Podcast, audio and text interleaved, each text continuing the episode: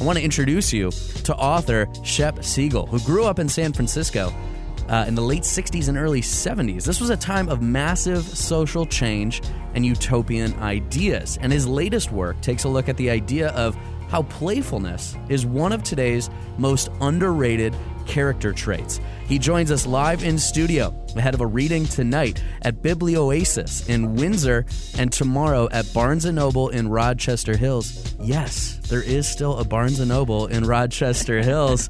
and also in studio is the wonderful Amanda LeClaire with me. Hello, Amanda. Hey, good afternoon, Ryan. Uh, so, Ryan, Shepherd's new book is called Disruptive Play The Trickster in Politics and Culture. And what we're going to be talking about right now is this idea of play and playfulness, but not in the competitive sense, not where someone's trying to win, like when you play a game in sports, but something else uh, entirely. So, Shepherd, thanks so much for stopping by the studio today. Thanks so much for having me. So, what is it that you mean by disruptive play, and, and what kind of benefits are you saying that it has for someone personally and, and for society? Well, sure. You know, uh, play is something that's getting investigated by a lot of folks. There's uh, play scholars at our universities and also people who work with very young children and their playfulness. Um, so the scholars have come up with like over 300 different forms of play. And I don't think I'm going to go through them all today, but I do want to talk about three of them. Yes. Uh, the first one's called original play. And this is something that all animals do, except mature adult humans don't do it as much, but little infants do. And so we all know that, you know, the infant child is more vulnerable than other animals, but the infant child is also more like other animals than at any other time in our lives. So we know how to play, uh, for lack of a better term, I'll call it frolic, you know?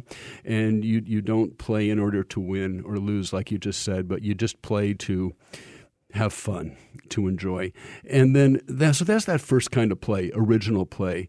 The the second type is called cultural play. And this is what happens by the age of 3 or 4 years old, we get uh, parents and we've got our parents and we've got culture and they start observing the the child's play and they say, "Well, you know, you could turn that into a game." You could keep score, you could have winners and losers. And so enters this other kind of play called cultural play, which I'm, there's nothing wrong with that. It's how we get achievement, it's how things get better. It, it, is, it is fun too. Games are fun. Uh, watched a great football game on TV last night, in fact, and it was a lot of fun. But, but what does happen is in a culture like ours that is overly obsessed with achievement and with winning, um, we lose sight of that original play. It kind of gets squeezed out, and and and so I'm a proponent of rediscovering and, and connecting with that original uh, play, and and so in my book, you know, I ask the question well, what happens when you get a grown up who has retained the ability to be playful the way they were as a very young child?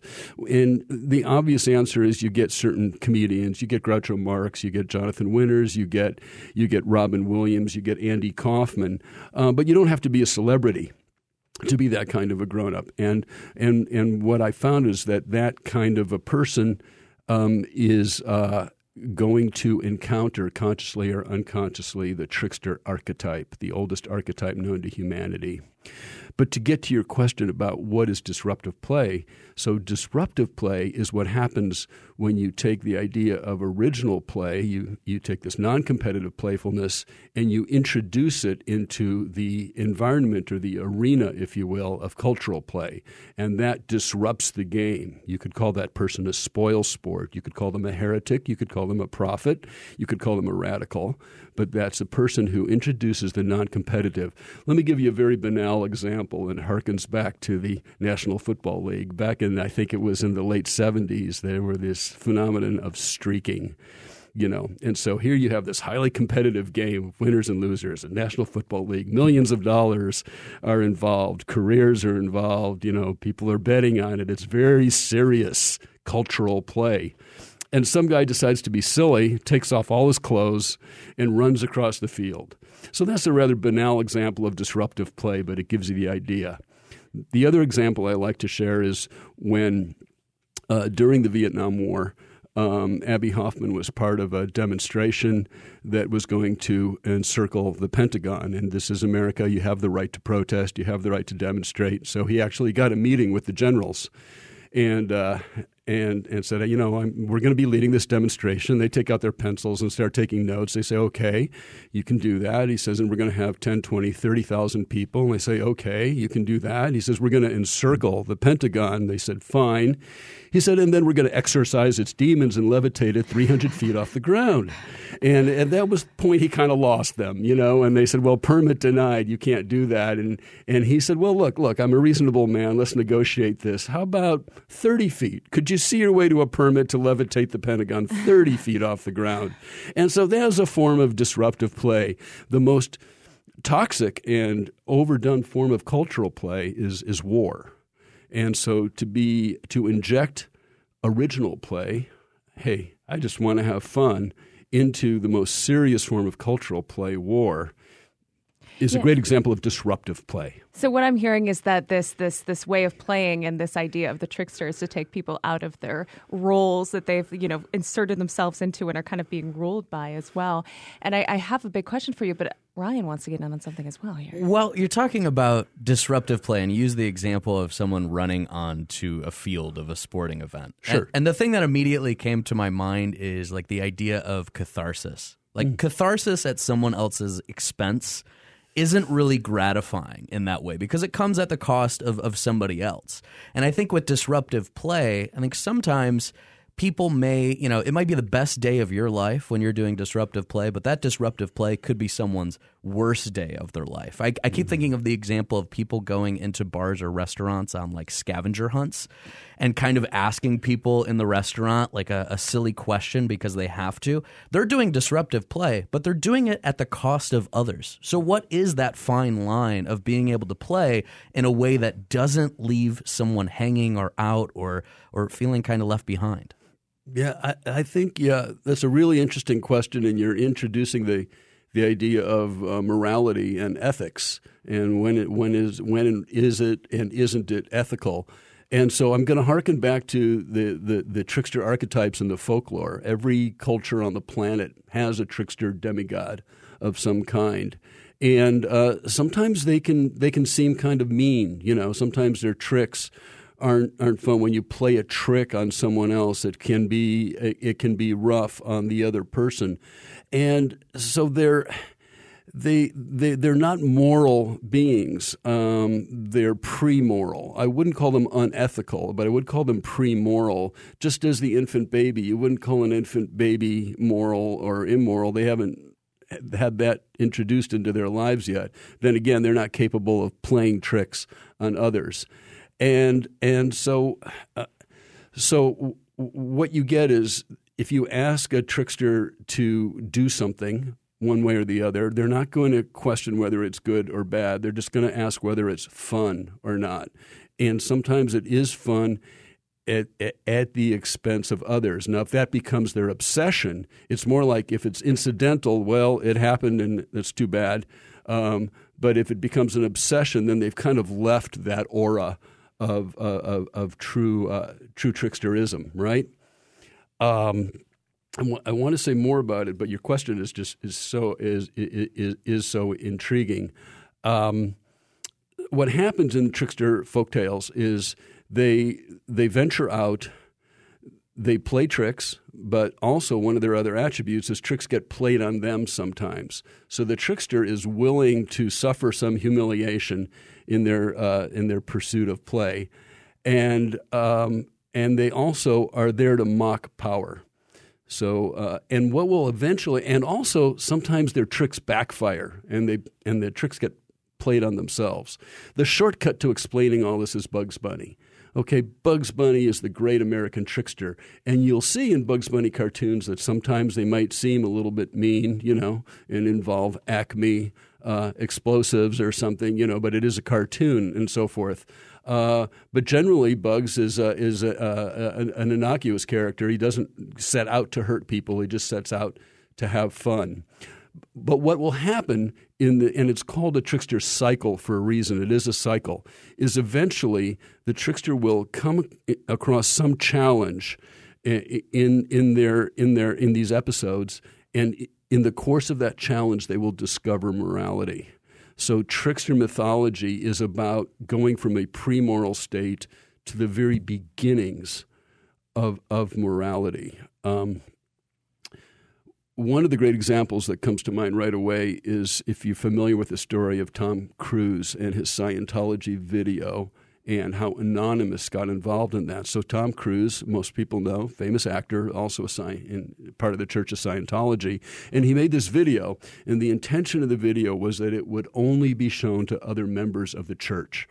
Well, some hackers got a hold of it, people from Anonymous, and they started posting it.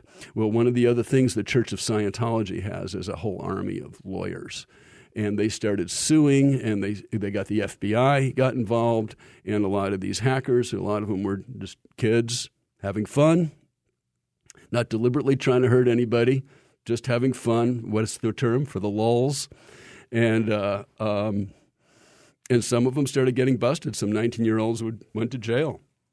Um, and so what happened is Anonymous, which to that up to that point had been very pre-moral. You know, the internet was just this big playground, and there was a lot of nasty, ugly, mean stuff that happened, and there was a lot of really funny stuff, and there was a lot of good stuff. It was just this whole mishmash.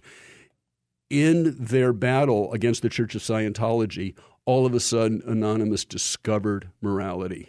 It's amazing because it's this 21st century parable that harkens back to the oldest stories we know in humanity. And they went through the trickster cycle. They discovered morality, and all of a sudden, we all we know what we're not. We're not the Church of Scientology. We believe in sharing information. Um, uh, we believe in science, not science fiction, as L. Ron Hubbard, you know, as that's how he uh, promoted the church. And then, in very shortly thereafter, uh, Anonymous kind of broke off from 4chan and during the Arab Spring when the Egyptian and Tunisian governments took the internet down. Anonymous was there to help the demonstrators and the, the people rebelling against those governments to uh, put the internet back up because that's how they were organizing their demonstrations. So it's one example of the trickster cycle. And I, I, hope that provides a good answer to your question. Yeah. Now, we've been talking a lot about these uh, cultural figures. You mentioned Abbie Hoffman, Robin yeah. Williams, Bugs Bunny. Yeah. But in the title of your book itself, it's The Trickster in Politics and Culture. So, mm-hmm. as we're heading into uh, what is going to be a, a, wild ride of a political season into the next election, how does the, the trickster archetype, uh, the lessons of it, what should we be taking from it into this next year? Okay. So, um, so my hopes for the readers of this book is that I'm providing a lot of background, and I I don't delve too much into current events, but I do go up to about 2012, and then I uh, recapitulate some episodes of Black Mirror, the BBC series um, th- that go beyond uh, 2012. But um, I, think the example that uh, that I one that I hope readers will pay attention to is is Dada um, and, and, that a lot of this gets into the relationship between art and commerce. And eventually, you can connect the dots to our political realities, uh, because if you if you if you get a, a, a textbook on art history, you're going to see Dada as this art movement that came after Impressionism and before Surrealism.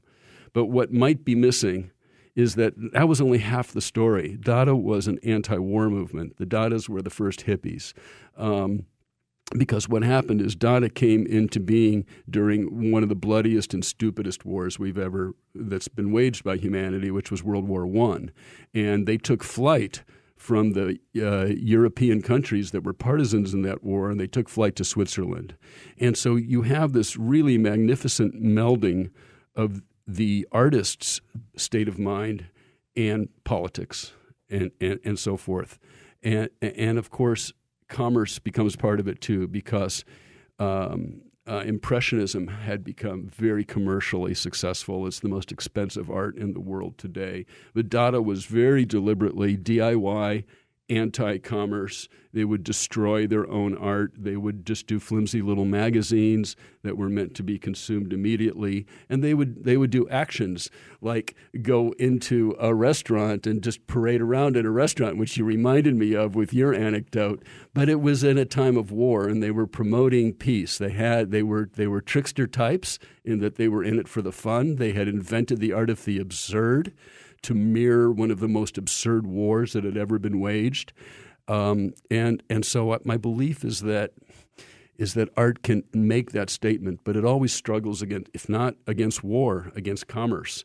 And um, and and I'm looking. I'm not anti-commerce, but I'm looking for a different balance in our society, and that's where the political uh, ideas come in let's let me make it real practical. Mm-hmm. How many artists make millions of dollars a year, and how many artists make under thirty thousand dollars a year?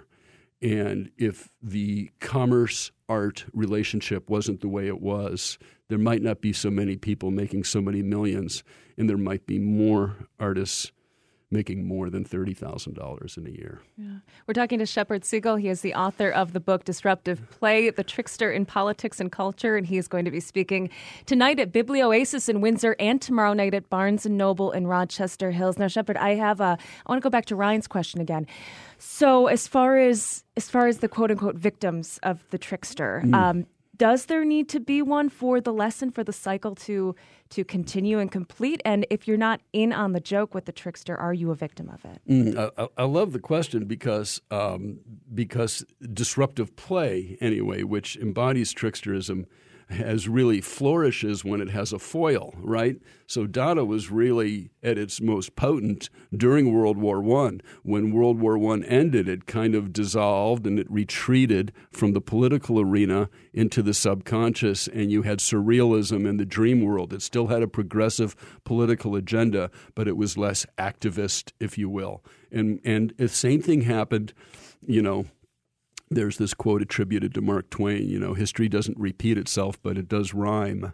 And two or three generations later, you had, you know, the Vietnam War, and you had folks who were also a very serious time, but they used playfulness and fun to mock that war in, in, in terms of what the hippies were doing uh, and their and, and the yippies in particular in their anti-war uh, antics. Right, Vietnam War ended the victim, if you will, of their of their disruptive play, and the movement kind of re, again retreated into the the realm of the mind instead of the political arena. So you got the personal growth movement, you got Est, and and and, and uh, a lot of fascination with um, uh, uh, uh Buddhism and and, and Hinduism and so forth, right?